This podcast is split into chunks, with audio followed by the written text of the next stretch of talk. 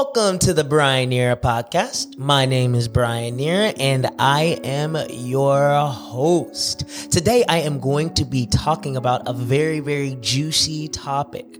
Record deal versus independent artists. Now, years ago, you could not be an artist in the music industry without having a record deal because there were many gatekeepers before the advent of the internet, the advent of streaming DSPs outside of iTunes. It was very hard to break through. It was very, very, very hard, near impossible to break through without the help of a record label to help fund you, to help place you, to help make sure that you're seen, period. But then along came social media. Along came the internet, and along came avenues for artists who did not have a record deal to get their shine. And so we are currently living in a space in the music industry where, you know, you can be a very successful artist without having the backing of a record label. You can be very successful funding your own projects, promoting your own projects, marketing your own projects, putting your video, making your own music videos, putting them up on the internet because of platforms like YouTube, to the point where, like, we're honestly asking the question nowadays,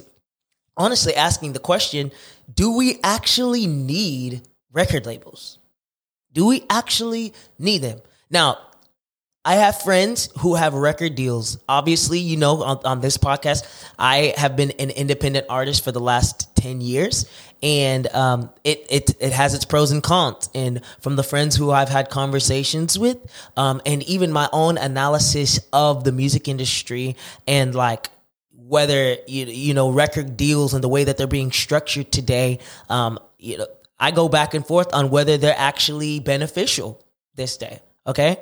In this day and age. So today I just want to kind of go through, like, I want to analyze a little bit, not like do a super deep dive on that, but I kind of want to, like, briefly analyze, like, the pros and cons, and then just kind of, you know, draw a few conclusions. And these are all my own opinions. If they're not your opinions, that is okay. Okay.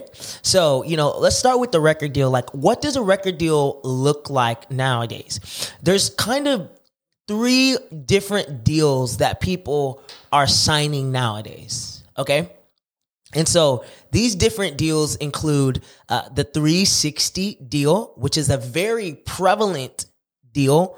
And the reason why it's a very prevalent deal, I'll explain what it is. Let me explain what it is first, and then I'll talk about why it's a prevalent deal. So the 360 deal is an exclusive recording artist contract that entitles a record label to a percentage of the earnings, a very large percentage, sometimes 60%, a very large percent of all of the artist's revenue streams. So rather than just the recorded music sales, you know, which doesn't make sense because it's a record contract, but they start dipping into revenue streams that include publishing royalties, live concert revenue. So when you tour, they get a percentage of that, merchandise sales, endorsement deals, book and movie deals, ringtones, and more. So that's a 360 deal. A lot of people will actually call this a death deal because it is essentially making the artist an employee of the record company who gets a very small percentage of what's brought back. Now, some people will say, well, I'd rather have a small piece of a big pie than a whole pie that's small.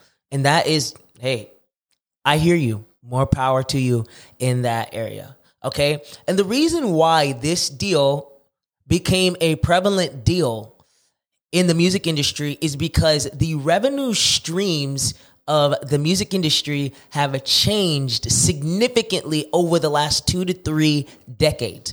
It used to be that record companies used to make a lot of money off of the master recordings because the master recordings would go out to radio. Radio would do well. Everybody listened to the radio. But now we have streaming, and streaming doesn't pay nearly as much. And then physical sales of CDs was huge 2 to 3 decades ago. Now you very, very, very, very, very, very rarely see artists printing CDs. Why? Because people don't buy them anymore. People don't even have CD players in their cars anymore. People don't have CD players on their laptops anymore, right? So they've kind of become obsolete. Those were two very significant income streams for the record labels. So now the record labels have to supplement their investments. So what they're saying now is that we're going to do a 360 deal where I don't just get the music money, I get the touring money, I get the publishing money, and I get book and movie deal money. Okay, so that's a 360 deal. The next kind of recording deal is a distribution deal. Distribution deals allow the owner of the recording, essentially the artist puts up the money to record the song, right? The track, the record, the album, whatever it is. And they retain their copyrights, but get access to the knowledge, the systems, and the reach of a distributor. Okay, so the owner of the tracks, the artist, provides the finished tracks, and the distributor manages the process of getting them to retail and to digital streaming platforms. I actually think that this is a great model. I think distribution deals are phenomenal. People like Macklemore have had distribution deals. I think Chance the Rapper has had a distribution deal. I'm not quite sure. Don't quote me on that. But this is actually not a bad deal at all. Okay. And then the next one is the single song deal. This is what quite a few people, especially if people blow up on TikTok, they have a song that blows up. They'll sign a single song deal with a record label where, it's essentially an agreement, a contract used by an independent record company to enter into a contractual agreement with an individual, group, or band for one song, to record one song, or for a song that presently exists to release for public sale or use. Okay, so those are the three different deals that you see oftentimes in record deal land. Okay, and so what are the pros? What are the pros of a? Let me do this instead of going to the pros. I'll come back to the pros after I kind of explain like what being an independent artist looks like. Okay, so it's pretty self-explanatory what an independent artist is. It's paying for your own records, promoting your own records, building your own audience, paying for your own content creation. Essentially, you're the boss of everything. Okay, and you have a team of people who you assemble together to ultimately help you do what a record label will do for you. Okay, that's pretty simple, right? That's what an independent artist is. That's what my life has looked like as an artist. It's looked like assembling my own teams, creating my own content. We do a lot of our stuff in 2020. We started doing a lot of our stuff in-house. So, you know, where my brother would film, my sister would light, I would do editing, my sister would do editing.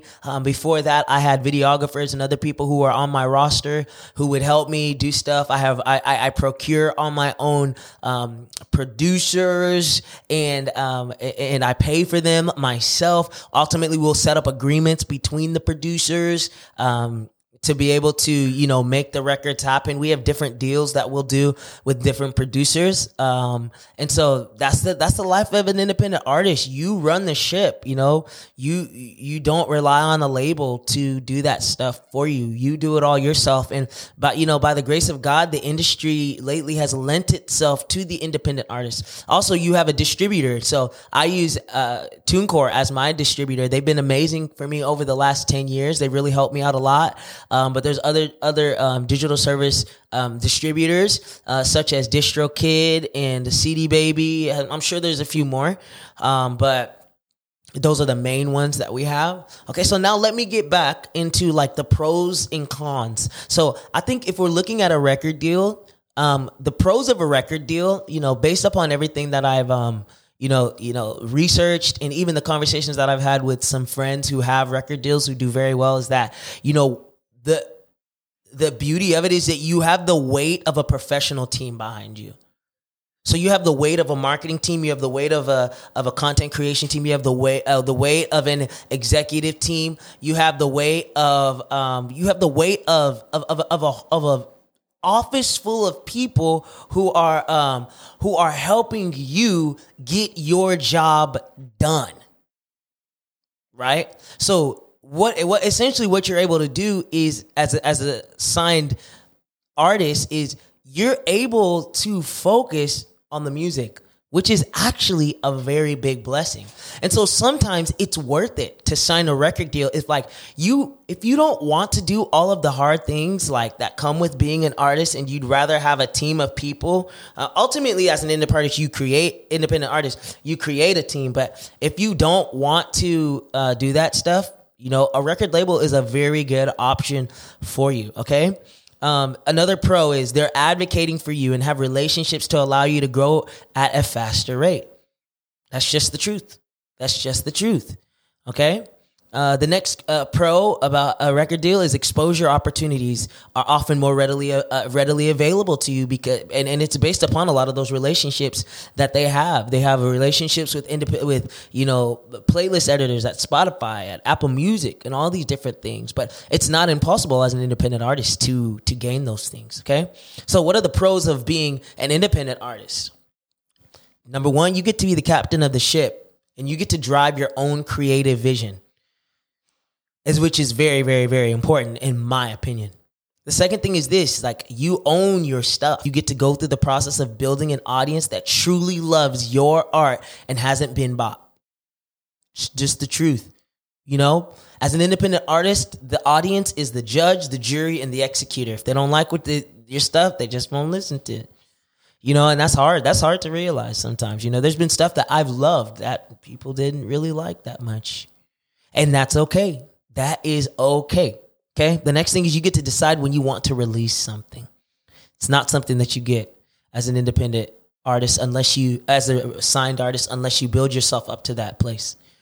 And the last thing is this, it's so fulfilling when people begin to respond when you are creating simply because it's really great art and hasn't been shoved in their faces through marketing schemes, okay? Now, let me go through real quick as I end this podcast about record deals versus independent artistry.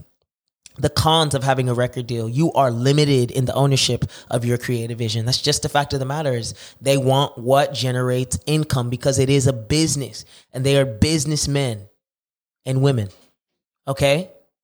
The next thing is this. The next con of having a record deal is this. You're bound to the timeline of a company rather than to your own. The next thing is you're often giving up the rights to be able to own your masters, your publishing, etc.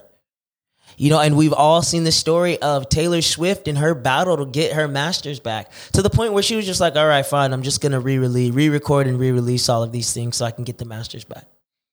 Right. Her masters were actually sold to like her arch enemy, Scooter Braun. So that can happen. As an independent artist, you don't own your stuff. It can be sold to anybody. And the last con that I've identified is whenever they are done with you or decide you're no longer beneficial to them, you will be dropped. You will be dropped because you are a business entity to them.